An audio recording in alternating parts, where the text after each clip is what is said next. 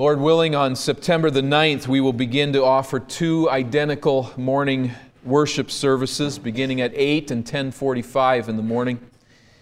The proposal of this development has been discussed for a number of years, really, and perhaps the most significant concern voiced by church members along the way is the potential that this will fracture us as a church, that it will compromise the family unity and the fraternal oneness of our assembly. Of all the concerns that might be expressed in the face of this change, this is perhaps the healthiest and the noblest that anyone could express. You cannot lose something that you do not have. And you do not worry about losing something that you do not value. We rejoice to know that Eden Baptist Church is a spiritual family and that our relationships as brothers and sisters in Christ comprise a stewardship of utmost importance. In fact, I believe that if we are going to utilize the opportunity of a second service for numerical growth, more importantly, if we are going to glorify Jesus as the Lord of this church, it is essential that we deepen the quality of our relationships as members of this body. Eden Baptist Church, we need to make significant progress in the warmth, in the depth, and breadth of our relationships as followers of Jesus Christ. Now, perhaps a tendency for the most of us is to say, yes, that is true. Of course, that will always be the case. But yes, that's true. And then for us to run headlong into an investigation of practical strategies by which we can relate with higher quality to one another and to others outside our church. Practical strategies for encouraging communication, creating opportunities for social interaction, or strategizing to respond better to human needs. Others may respond differently, maybe even, honestly, with a degree of ill tempered skepticism. You may feel isolated, forgotten, unloved. You believe you're a victim of the failure of others to relate properly to you, and you have no confidence that anything is ever going to change. However, we may react to the idea of growing in the depth of our relationships as believers. We all face the temptation to define and to pursue quality relationships on the world's terms. We are programmed by our culture to think in social terms of who is like me and who likes me. But we discover in Scripture a radically different orientation toward human relationships, an entirely different construct by which we must learn to define and to pursue quality relationships. What do such relationships look like? What characterizes them? What motivates them? What is their essential nature according to the counsel of God? This will blow some categories as we settle down into it and think about it clearly. This will reorient some lives. As we studied earlier this morning in the adult class, this will lead perhaps in some lives to the need to repent. That is, to reorient the life toward the calling of God. Perhaps no local church leader has ever put the answer to these questions. What does it look like? What is the essential nature of a quality relationship in God's mind? Perhaps no local church leader has ever put a face on that any better than the Apostle Paul. Now, right there, I lost some of you. I think probably in your mind there's a little switch that gets flipped right about that place. I'm not an Apostle Paul. I'm never going to be an Apostle Paul. He spent all of his life going after people, leading them to Christ, nurturing them in the faith. That's not me. That's not who I am, and I'm not going to look to him as an example. Fair enough, to a degree. But I encourage you to remember that Paul was the man he was because he followed the pattern of authentic humanity set by Jesus Christ. We will not be apostles. We do not have exactly his calling on our lives. But we need to follow Paul as he followed Christ. Genuinely, boldly, authentically, humbly, he told the Corinthian church just that follow me as I follow Jesus. We need to define and pursue genuinely quality relationships according to the counsel of God. And that means that we need to follow Paul's example. It won't look exactly the same. You won't be visiting Thessalonica here in a few days. You won't be coming to a Jewish synagogue somewhere and proclaiming the gospel of Christ. Of course, our lives look different, our callings are unique, but in following Jesus Christ, there is a certain orientation that we must embrace a way of defining what a quality relationship is, a way of pursuing it according to God's Word. We need this. We need to listen to Paul's example. And I don't think there are many places where it shines any more brightly than from a section in his first letter to the Thessalonian believers. And I invite you there to 1 Thessalonians chapter 2. 1 Thessalonians chapter 2. Beginning at verse 17, the end of the chapter, 1 Thessalonians 2 and verse 17, we find here Paul longing to see the Thessalonians who are his glory and joy. Now, as we enter into this text, let's remember to think about the relationship that he has to them, that they have to him. 1 Thessalonians 2 and verse 17, we read, But since we were torn away from you, brothers, for a short time in person, not in heart, we endeavored the more eagerly and with great desire to see you face to face because we wanted to come to you, I, Paul, again and again, but Satan hindered us. Let's stop and put ourselves back in the scene just for a moment. Paul was called in a vision to abandon his plans to journey north and east through Asia and into the Roman province of Bithynia, on the southern end of the Black Sea. Remember that vision where he was called across westward, across the Aegean Sea, called into Macedonia or northern Greece. And there in Macedonia, Paul enjoyed two successful months of ministry in the city of Philippi. He then journeyed with Silas to Thessalonica, a prosperous port city of approximately 200,000 people. In Thessalonica, Paul's efforts were uniquely blessed.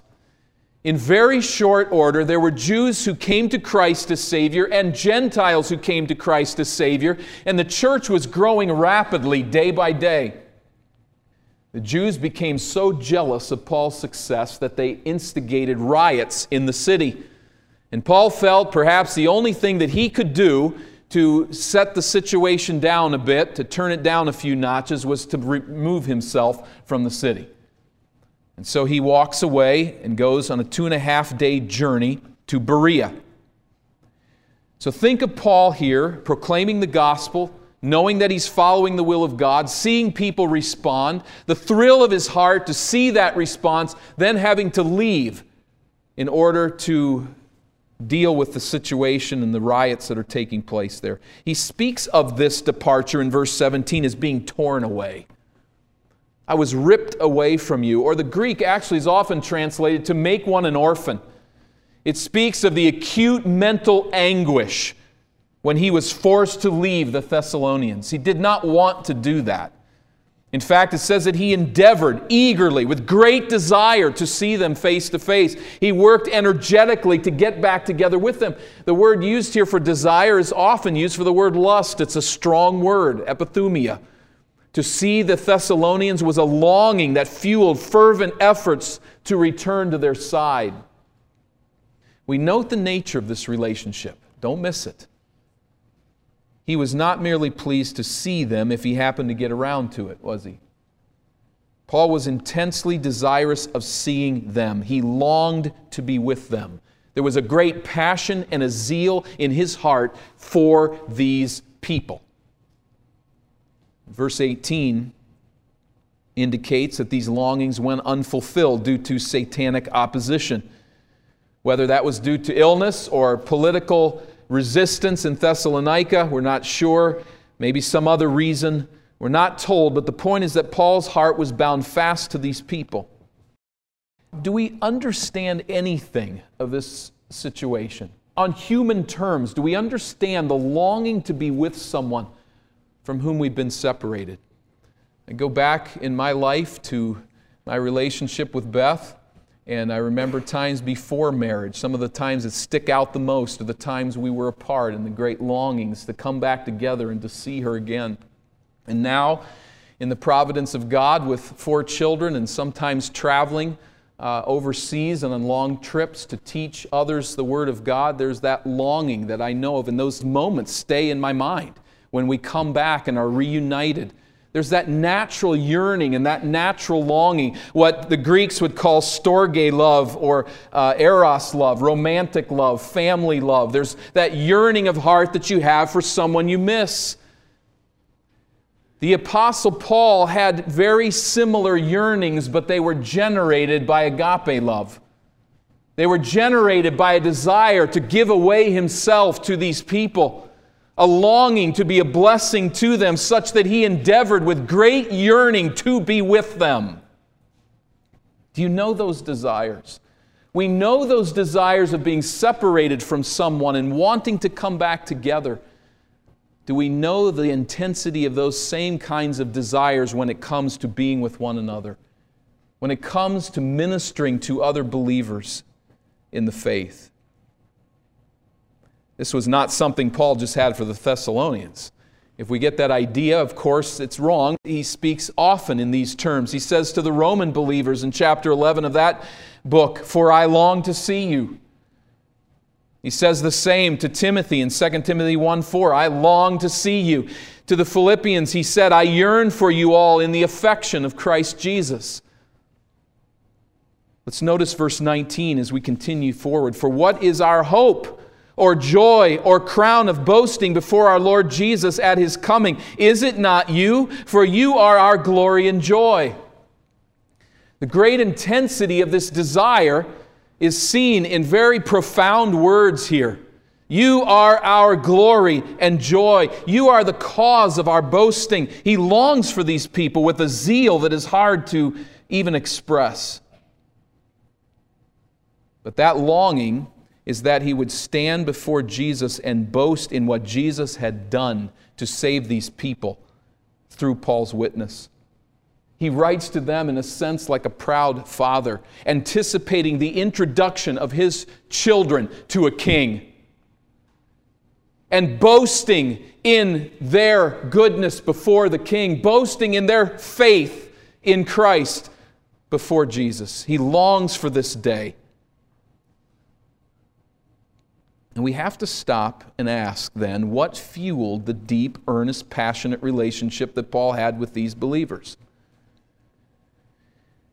I think it is clearly his orientation.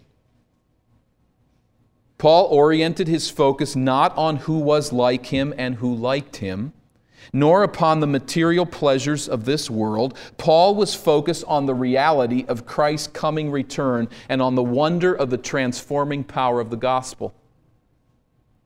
That's what fuels this level of desire for others. Focused on these realities Christ will come, our days are passing. Focused on the reality of the transforming power of God. Paul was oriented toward these people such that they were his glory and joy. I think the key to it then is that his heart was bound to them because he was so enthralled with the grace of God that was operating in them. You know, I really don't think we're going to get any better than that. I don't think we're going to improve on that model. We can spend all our days trying to set up social structures to bind our hearts, and they are helpful. We have some of those as a church and use them, I think, with wisdom. We can spend all our days seeking out who is like us and who likes us, and that is very natural.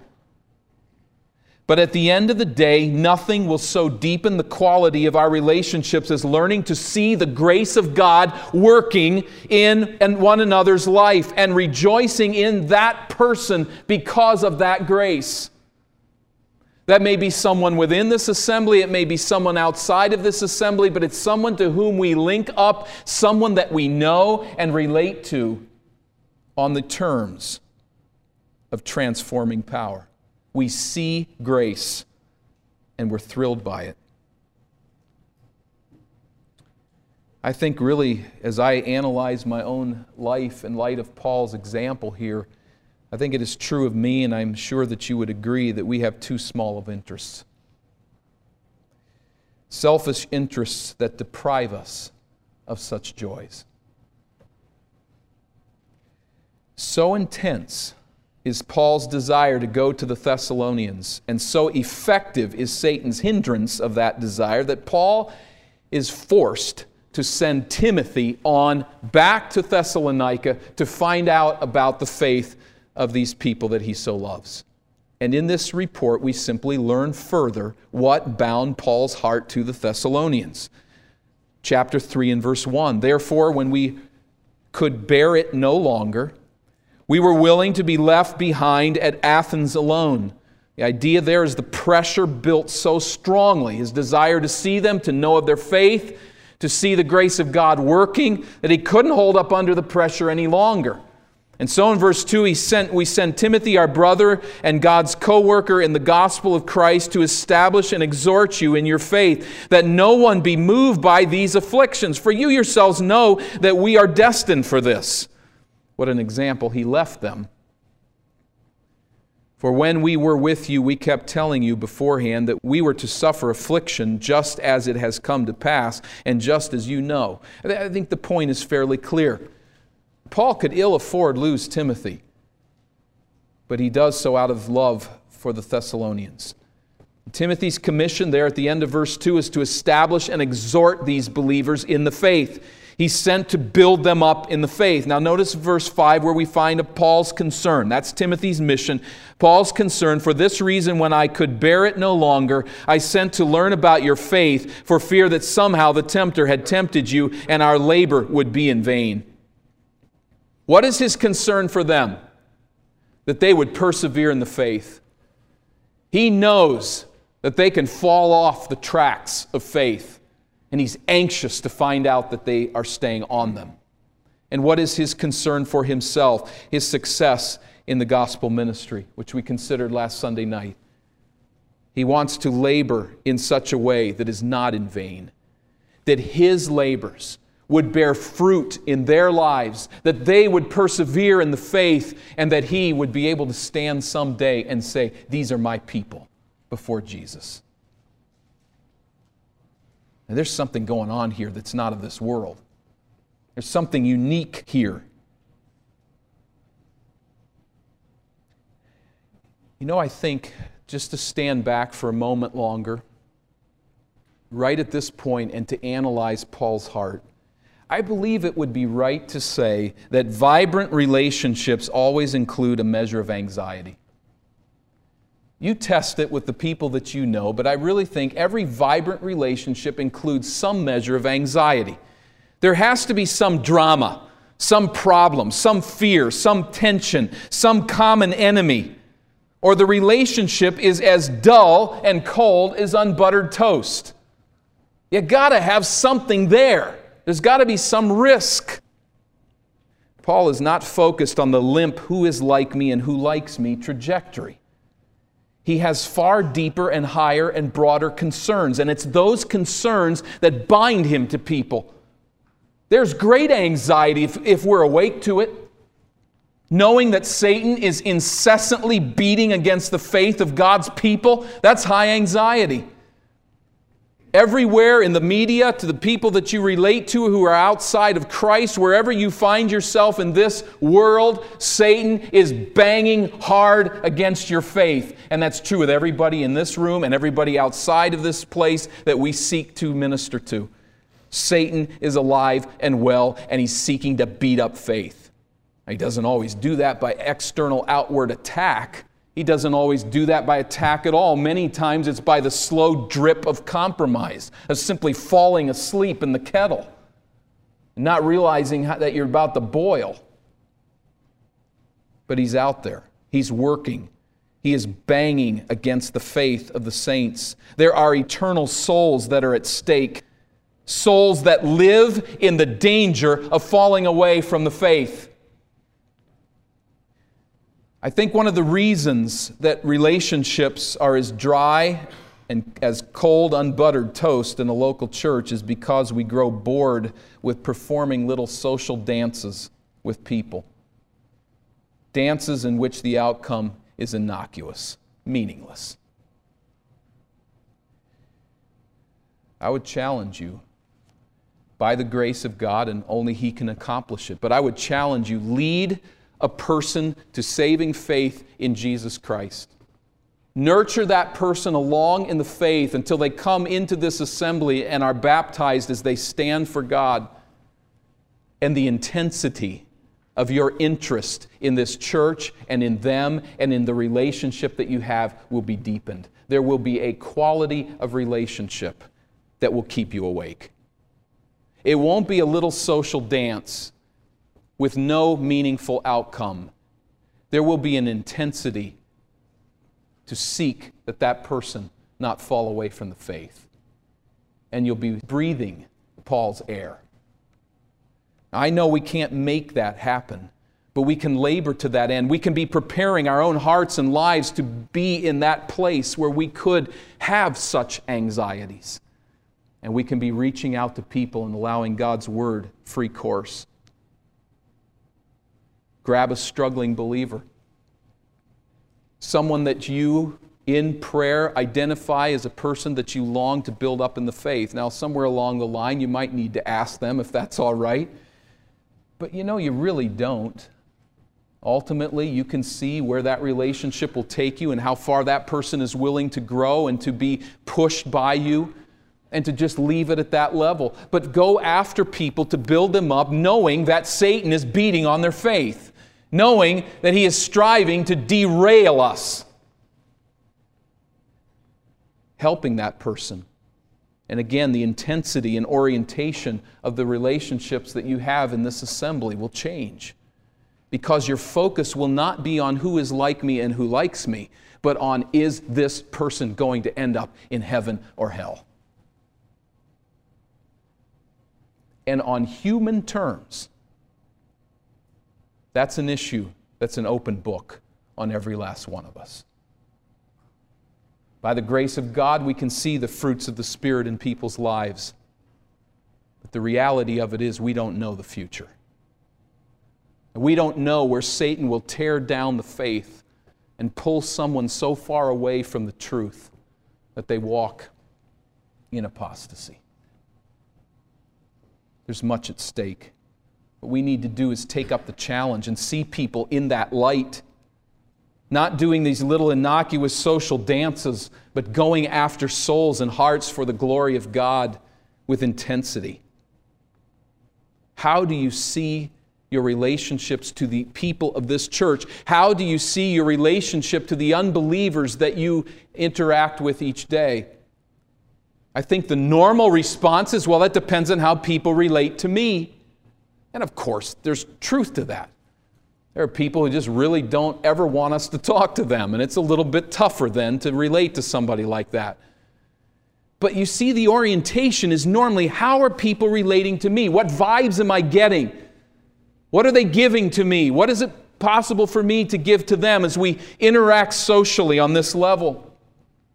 I think what we're seeing here is a biblical orientation that is so radically different. We should be filled with longing that everyone we see is growing in the faith. That's what should bind our hearts to them. And it really doesn't then make a whole lot of difference how they see me. I know that I have genuine, beautiful hopes for that person. And I long for them to walk in the faith. That's what matters. And we see this illustrated in Paul's life. As Paul's fulfillment as a man of God is hinged on the Thessalonians' faith, beginning in verse 6. But now that Timothy has come to us from you and has brought us the good news of your faith and love and reported that you always remember us kindly and long to see us as we welcome to see you, for this reason, brother, he just can't even finish a sentence here. He's just all excited with the report that Timothy's brought back that the Thessalonians are indeed persevering in the faith. They're hanging in there. They're prospering under the persecution. Notice the first part of verse 6. He's brought us the good news of your faith and love. That's the good news. A word that Paul hijacks here for only one of two times in the Bible, normally reserved for the proclamation of the gospel. But he says, This good news has come to me that you are walking in faith and love. Paul rejoices in Timothy's glowing report of their faith in God and love for God and for his people. And again, I ask of myself and of all of us do we know this kind of joy? Do we know what it is to thrill at the knowledge that someone we have influenced for Christ is walking with God? Is there someone in this church? Is there someone outside of this church who you have influenced for Christ? And is there a longing in your heart that they attain to the resurrection of the dead and persevere in the faith? Is there a face that comes to mind? Is there a person that you can say genuinely, honestly before God, I have longings for that person to stand? He is thrilled with their faith and love. The middle of verse 6 and Timothy reports to him that you always remember us kindly and long to see us as we long to see you. This is not a one sided relationship. The Thessalonians also longed to see Paul. This was a rich and deep relationship in Christ that thrived in the context of persevering faith and love. It's the kind of relationship that tends to develop when there's that orientation.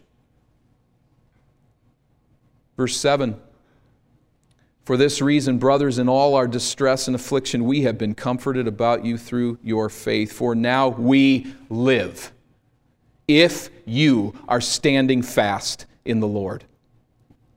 Paul's well being was bound up in the spiritual prosperity of growing believers.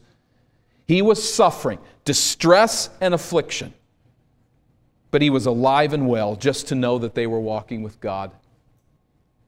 And what is the means by which this comfort and life joy was realized? It was in the persevering faith of these Thessalonians. We live because you stand fast in the Lord. Now you get the sense there with Paul that that's all that matters. I'm at peace. I stand with joy because you are walking in the faith. Verse 9, for what thanksgiving can we return to God for you, for all the joy that we feel for your sake before our God? Paul was no Norwegian Lutheran, was he?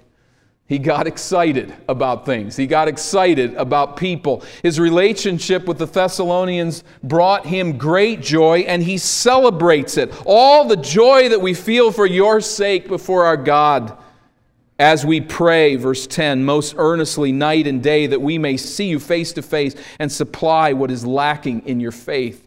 What does he want to do? He wants to get right back with them and begin building them up in the faith.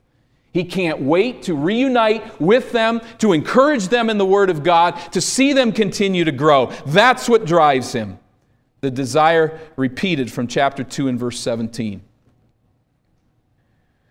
Why is it that Paul gets so excited about this? Again, some of you are probably lost. You probably flipped the switch here. Well, that's Paul. He gets excited about that stuff because he's an apostle. It's his job. It's a thing that motivates him. He shares the gospel with people. I would say no. I mean, that's obviously all right. I would say he gets excited this way because he follows Jesus. He gets excited this way because the one, Jesus Christ, who lived as our example, got excited this way. There's an intensity there to win lost souls, to see them built up in the faith, and to see them growing and showing and evidencing the grace of God every day in their lives. This gives him that intensity. And in verses 11 through 13, there's an earnest prayer that seems to burst from his chest, a prayer for the Thessalonians' holiness, you'll notice. He's talking about what he wants to do when he gets with them, and now he's talking about how he's doing it in absentia. He's praying for them. Now, verse 11, may our God and Father Himself and our Lord Jesus direct our way to you, and may the Lord make you increase and abound in love for one another and for all, as we do for you, so that He may establish your hearts blameless in holiness before our God and Father at the coming of our Lord Jesus with all of His saints. Paul closes the section by re emphasizing that his heart is bound to them by this intense craving for their spiritual progress in holiness as they approach their accounting before Jesus Christ. This unites them. This defines the quality of their relationship with one another. I've hammered on this a little bit throughout, but I think we need to stop and consider it as we close as we analyze a bit longer this letter and this section of it. The challenge we've got to overcome is this perceived gap between Paul the evangelist and us. That somehow chasing after souls and an intensity to see people stand belongs to the clergy. That's hogwash.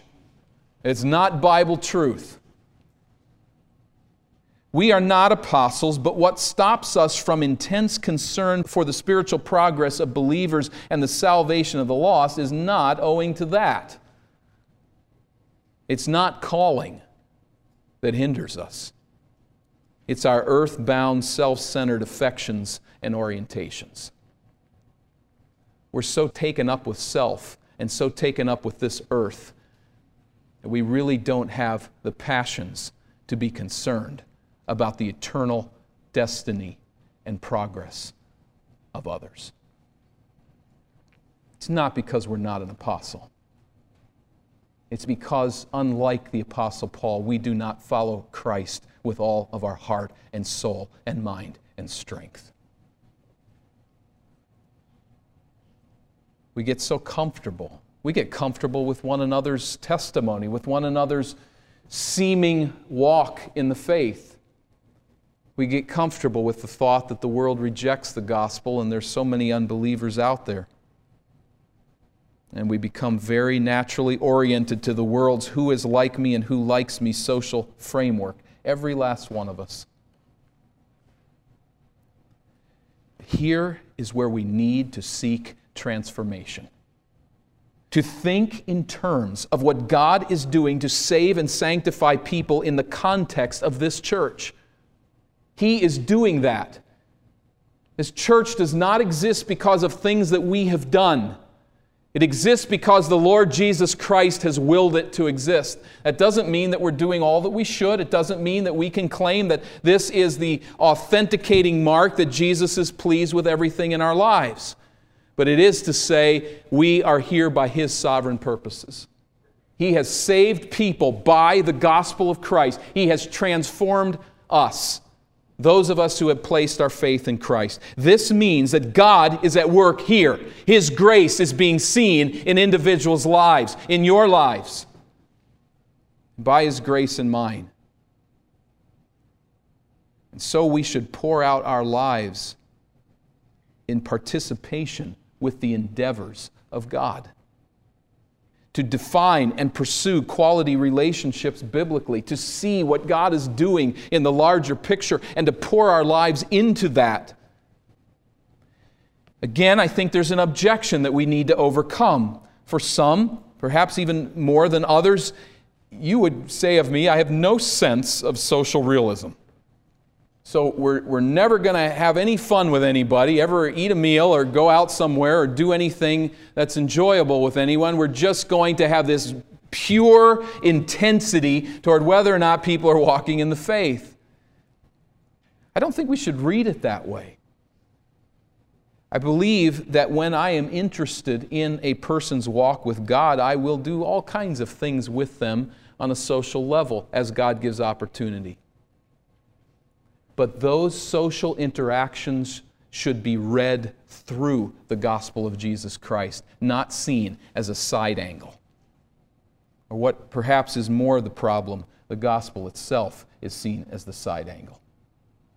We have been connected together through a church, and now we enjoy one another's company on a social level, doing the things that we do to connect as people, and losing track with what's really going on. The idea is not to cancel and squash fun. The idea is to pursue genuine joy. And that joy is never going to come through innocuous social dances. The little things that we do to interact and spend time together that are going nowhere. Rather, that joy is going to come as we unite together in the work that God is doing and see one another as eternal souls with anxiousness, seeking to discern who it is that's walking in the faith who it is that is demonstrating new levels of love in God, who it is that's struggling with sin, who it is that's under the temptation of Satan and about to be pulled down and tackled in the mud and left for dead. No, it's not to say we squash all fun and act like some sort of social misfits as we talk to each other and bang each other in the head with the Bible every single time we see each other but it's to say that our whole orientation is transformed by what God is doing in this world, rather than narrowing in on my own navel at what is happening with me and how everyone else relates to me. There are so many ways to go forward, and we need to take simple baby shuffling steps. But there are visitors who walk into our assembly virtually every week people often that none of us knows. We have no idea what spiritual battle's going on in their life. I think we certainly try on an external level to be friendly and welcoming. We need to realize that all who come into this assembly are people in a faith struggle. Whether they don't know the Lord or whether they do is not that, that doesn't affect that. There is a faith struggle do we realize that and realize that everyone who visits in our assembly needs to be met on that level and encouraged forward? Perhaps we offend somebody occasionally. We don't do it ungraciously or we seek to be winsome, certainly. But how do we relate to those that are newcomers? How do we relate to those that are lost around us? there's a certain level of disconnect with this world if you orient your life to understand that everyone that you relate to who is an unbeliever is an unbeliever. That they are destined for a Christless eternity. That is going to change the way you live. It's going to change the level of comfort that you have in this world. I think we should bear that well and nobly as we shoulder that matter. But I don't think I can live in this world at utter peace. There are moments of peace, there are moments of rest, there are moments of great joy in the presence of other believers, but it never leaves my mind that the people who surround me are lost. That's got to temper the way we live in this world. It'll temper every conversation we ever have. How do we relate to those that we know are struggling in the faith? I realize a lot of times that's sort of like trying to get a dog out of a trap. It's a really nasty situation. Sometimes the people you're trying to help the most will bite the hardest. But really, in the end, who cares? Why does that matter? So we get bit. Are there people struggling with sin, walking away from God? How can we winsomely win them? We should not spend time. I have no evidence that we ever do, but I, I, certainly hope that we do not spend our time talking behind people's backs and criticizing them for struggling in the faith. What we need to do is to develop an intensity to lift them up, to encourage them forward. Yes, it is frustrating when people don't see the things you see because of God's grace upon your life. We thank God for His grace. We don't criticize them for not seeing it. We need to pick up the struggling.